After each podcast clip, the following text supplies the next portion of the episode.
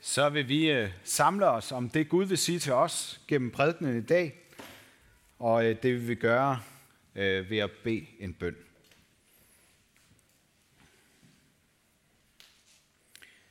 Jesus, du kender vores vej. Også vores vej til tro.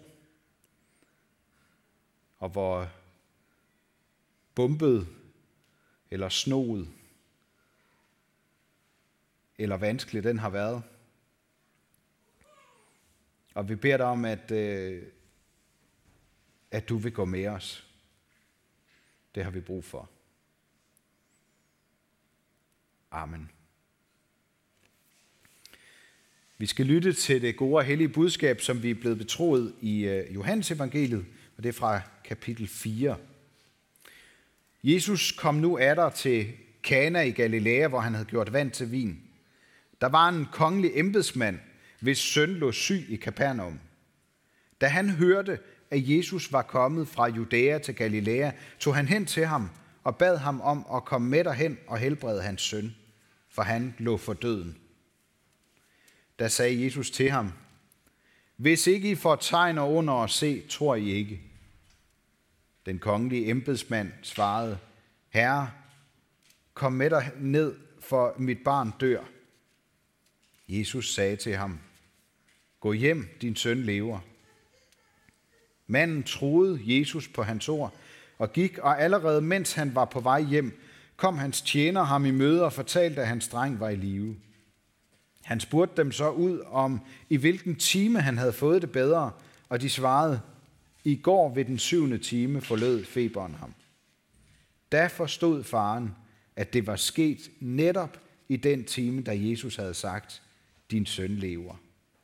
Og han og hele hans husstand kom til tro.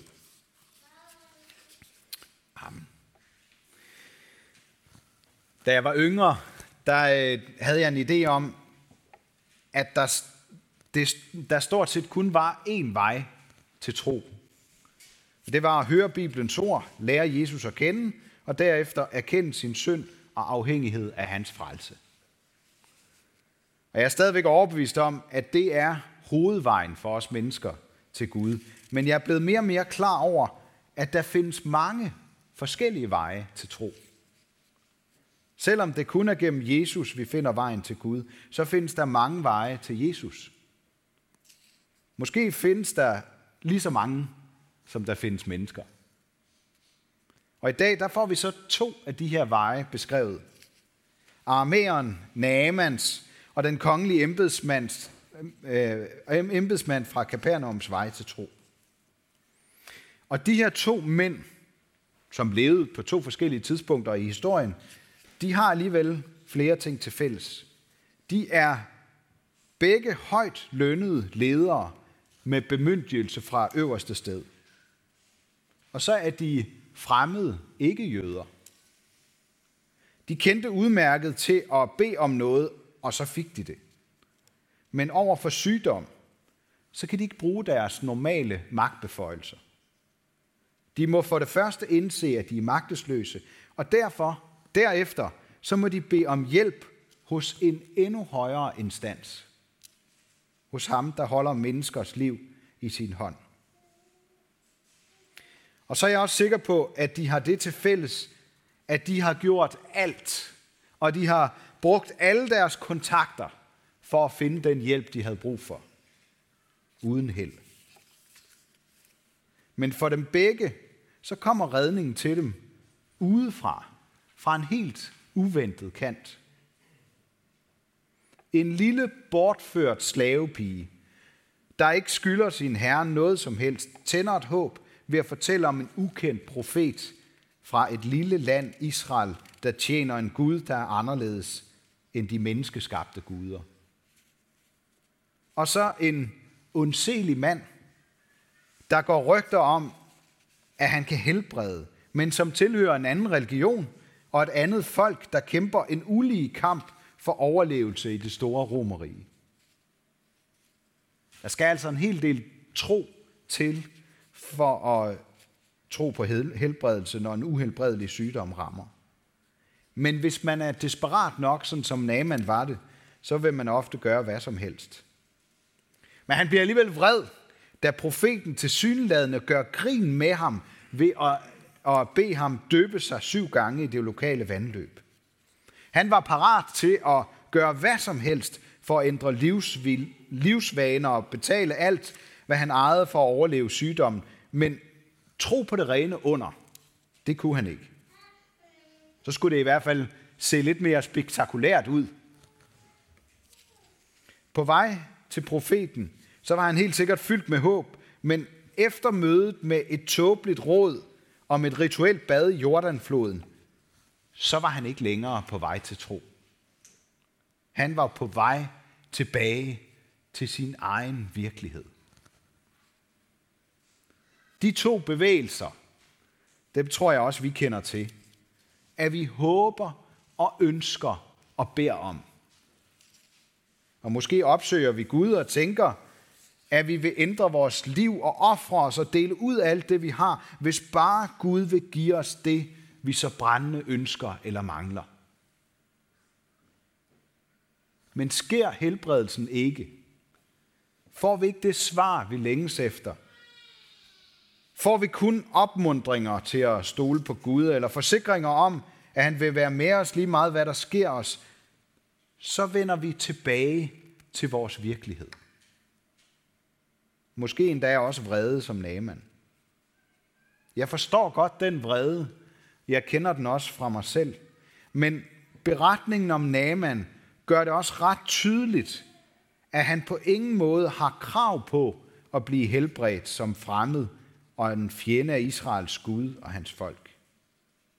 Vi har heller ikke krav på et sygdomsfrit liv uden sorg og modgang.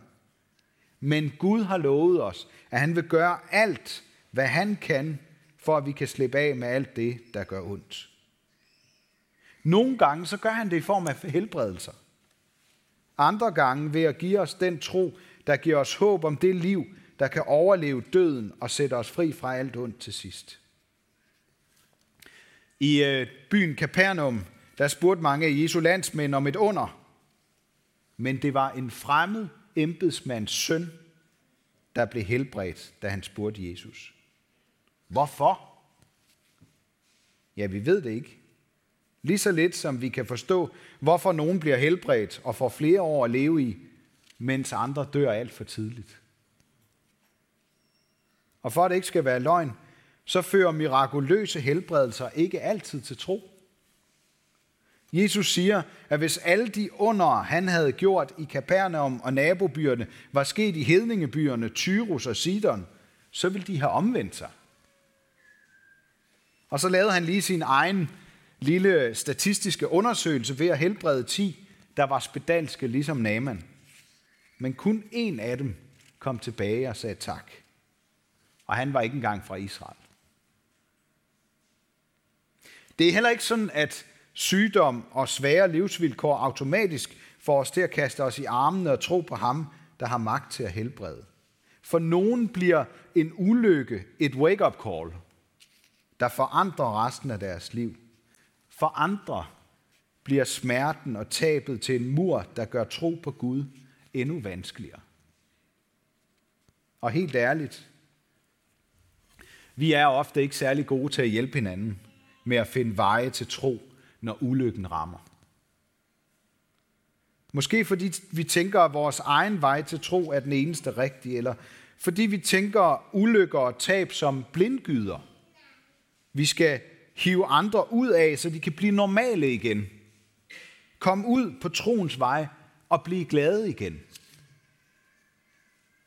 En har engang sagt, at den, der ikke lærer at elske Kristus, ender med at blive skuffet over de kristne. Jeg synes, det er tankevækkende, at helbredelserne kommer til de to mænd, mænd mens de er på vej til tilbage til virkeligheden og hverdagen. De er ikke trukket af andre, eller af de forventninger andre eller de selv har, men de går tilbage, fordi de ikke har andet at gøre. Begge bliver de mødt af tjenere, der fortæller dem noget. Budbringer med et vigtigt og godt budskab som sendt fra himlen. Namans tjenere, de siger noget, jeg tror, der ligger en dyb betydning i. For de får ham ikke bare overtalt til at gøre forsøget, men de siger noget universelt om vores religiøsitet som mennesker. For vi vil helst gøre noget. Vi vil helst spille en afgørende rolle i forhold til vores livslykke. Vi vil kæmpe for at opnå noget, som vi så bagefter selv kan tage en del af æren for. Men bare tage imod, det er os inderligt imod. Gaver fra fremmede, det gør os forlegne og giver os lyst til at betale tilbage på en eller anden måde. Og jeg har sagt det før, men lige præcis på det her punkt, der adskiller kristendommen sig fra alle andre religioner, fordi vi tror på en generøs Gud, der giver gaver til dem, der ikke har fortjent dem. Alle mennesker på jorden får gode gaver i form af liv og næring. Selv hans fjender får chancen for at få glæde af hans gode gaver. Tilgivelse og evigt liv, de allerbedste gaver, det er ikke engang forbeholdt dem, der har hørt om det som små eller som synes, de lykkes med livet. Det er for alle, der vil tage imod. Som Naaman udtrykte det. Nu ved jeg, at der ikke er nogen Gud på hele jorden, undtagen i Israel. Og hans vej til tro, det blev en lille pige, der var villig til at gå med fredens evangelium. Den kongelige embedsmand fik budskabet fra sine tjenere, der løb ham i møde for at fortælle, at hans søn var i live. Han gik tilbage med en tro på det, som Jesus havde sagt. Tror I, han var sikker på, at hans søn levede? Det ved vi ikke, men hans håb om det var blevet til en tro på, at det umulige kunne ske. Ikke fordi han selv havde magt til det, eller havde bedt en stærk og inderlig bøn om det, men kun fordi han troede på det, Jesus havde sagt. Din søn lever. Og så synes jeg, det er så fantastisk en detalje, at han lige undersøger, når han kommer hjem, hvornår det var, hans søn fik det bedre. Sådan skal vi også undersøge, så godt vi kan, når mennesker bliver helbredt gennem behandling eller bøn, eller begge dele på samme tid. For helbredelse, det er ikke magi eller overtro, men det er små glimt af Guds skabervilje. Det er kun ham, der kan sige, din søn lever, så det bliver til liv. Den kongelige embedsmand og hele hans hus kom til tro.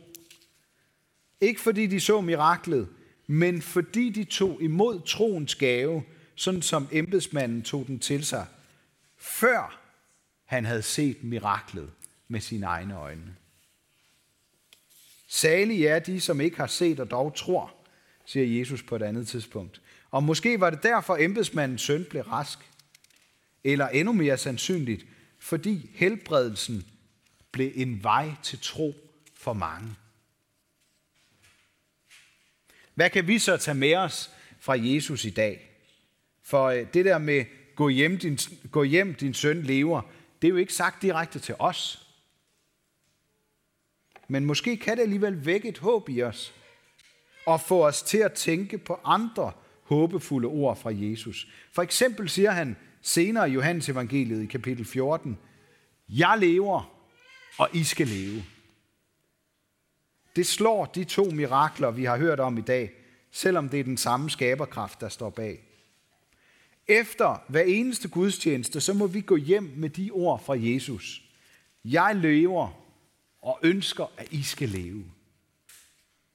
Jeg efterlader jer ikke, men jeg har allerede været hjemme hos jer og rørt ved jeres livs fremtid, så mine ord vil leve videre i jer i min ånds kraft.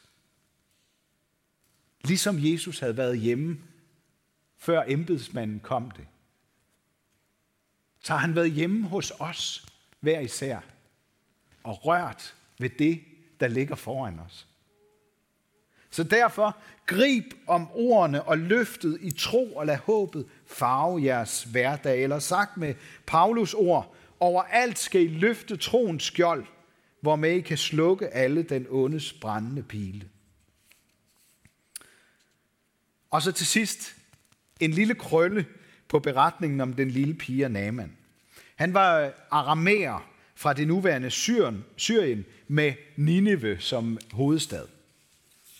Det er meget svært at forestille sig, at han ikke skulle have fortalt om sin helbredelse og tro på Israels Gud i sit hjemland efter det, der var sket. Omkring 150 år senere, så sender Gud en af sine profeter, Jonas, til Nineve, for at give indbyggerne chancen for at omvende sig fra deres onde og ugudelige måde at leve på. De fleste har glemt alt om Naaman, den mirakuløse helbredelse af Israels Gud. Men da Jonas prædiker omvendelse, så vækker det noget i dem. Så de vender tilbage til troen på, at vi står til ansvar over for Gud og skylder ham tak og tilbedelse. Så kan vi også i dag bede om nye veje til tro for de landsmænd, vi kender.